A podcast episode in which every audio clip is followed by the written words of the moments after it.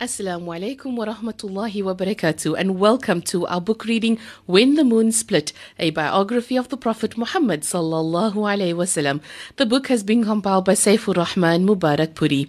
We are looking at the various delegations that attended to the Prophet sallallahu alaihi wasallam during the year of delegations and we now continue on page 286.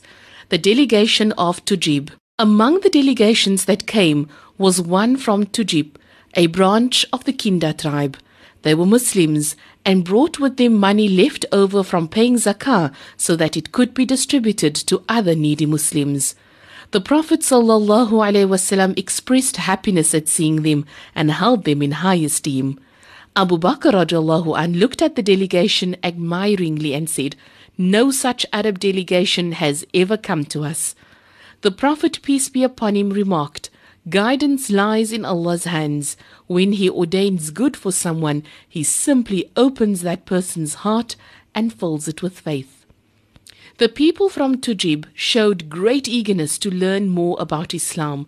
They applied themselves to memorizing the Quran and the Sunnah, or the sayings of the Prophet, peace be upon him. Eventually, the time of their departure approached, and the Prophet, peace be upon him, gave them many farewell gifts. Then he asked if anyone among them had been overlooked. They replied that they had left a boy in the camp, and he was the youngest among them. Send him too, the Prophet, peace be upon him, said. When the boy came to the Prophet, peace be upon him, he said, O Prophet, I belong to the same tribe which visited you a short while ago, and you gave them all they needed. Now I ask you to give me what I need. What is it that you need? The Prophet, peace be upon him, asked. Pray that Allah forgives me, shows me mercy, and puts riches in my heart. The Prophet, peace be upon him, prayed to Allah for the young boy, who thus left Medina more contented than all of his tribesmen. Later, during the period of apostasy, when many Muslims reverted to paganism, the boy not only remained firm in his faith, but exhorted his people to remain good Muslims the delegation of Banu Fazara. A delegation of more than 20 people from Banu Fazara visited the Prophet, peace be upon him, after his return from Tabuk. They were Muslims, desperate for the Prophet's help against the terrible drought that was afflicting their region. Pray to Allah to send rain to our villages, they said to the Prophet, peace be upon him. You intercede with your Lord for us, and may your Lord intercede with, uh, with you for us. Praise be to Allah, the Prophet, peace be upon him, said, Who to you? What are you saying? Yes, I shall intercede with Allah, but who is there with whom our Lord should intercede? There is no God other than Allah. He is great and exalted. His footstool encompasses the heavens and the earth, and they squeak under his glory and grandeur just as new saddles do. Having delivered this admonition, the Prophet, peace be upon him, ascended the pulpit and prayed to his Lord to end the suffering of the Banu Fazara, and Allah subhanahu wa ta'ala answered the Prophet's prayer by sending heavy rains to their land. The delegation from Najran. In southern Arabia lay the territory of Najran, a large tract which a speedy horse could traverse from one end to the other in a day.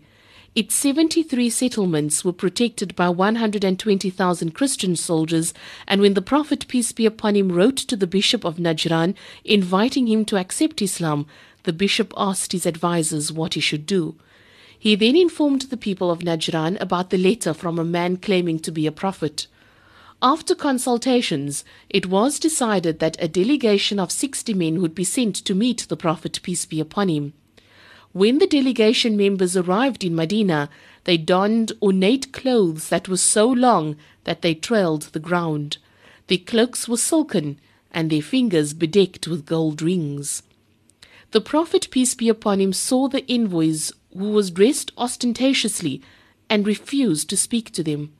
Some of his companions intervened and advised the Najranis to dress more humbly and refrain from wearing gold in the Prophet's presence. They followed the advice, and the Prophet, peace be upon him, agreed to talk with them. He invited them to embrace Islam, but they refused, saying that they were Muslim long before the Prophet, peace be upon him, had begun his mission.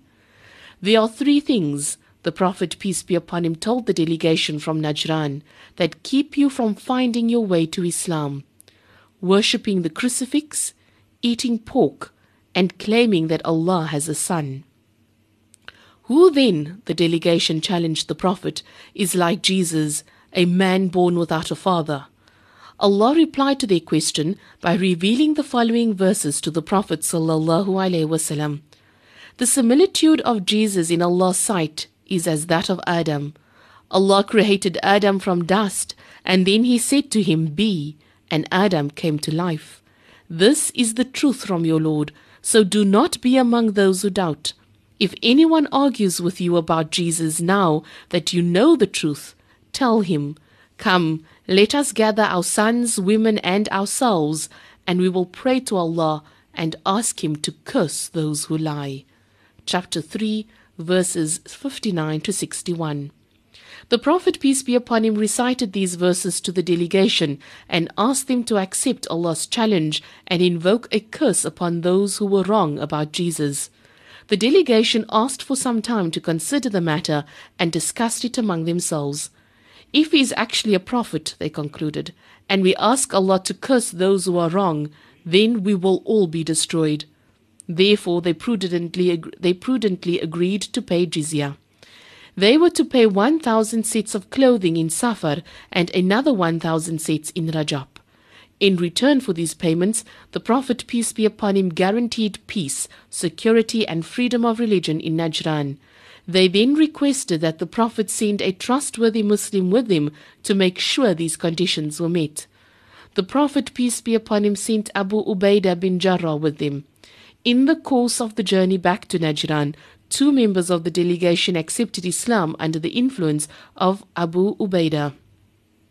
And that's where we leave our book reading for today. We're reading from the book When the Moon Split, a biography of the Prophet Muhammad sallallahu alaihi wasallam, compiled by Saifur Rahman Mubarakpuri. Until we meet again, Assalamu alaikum wa rahmatullahi wa barakatuh.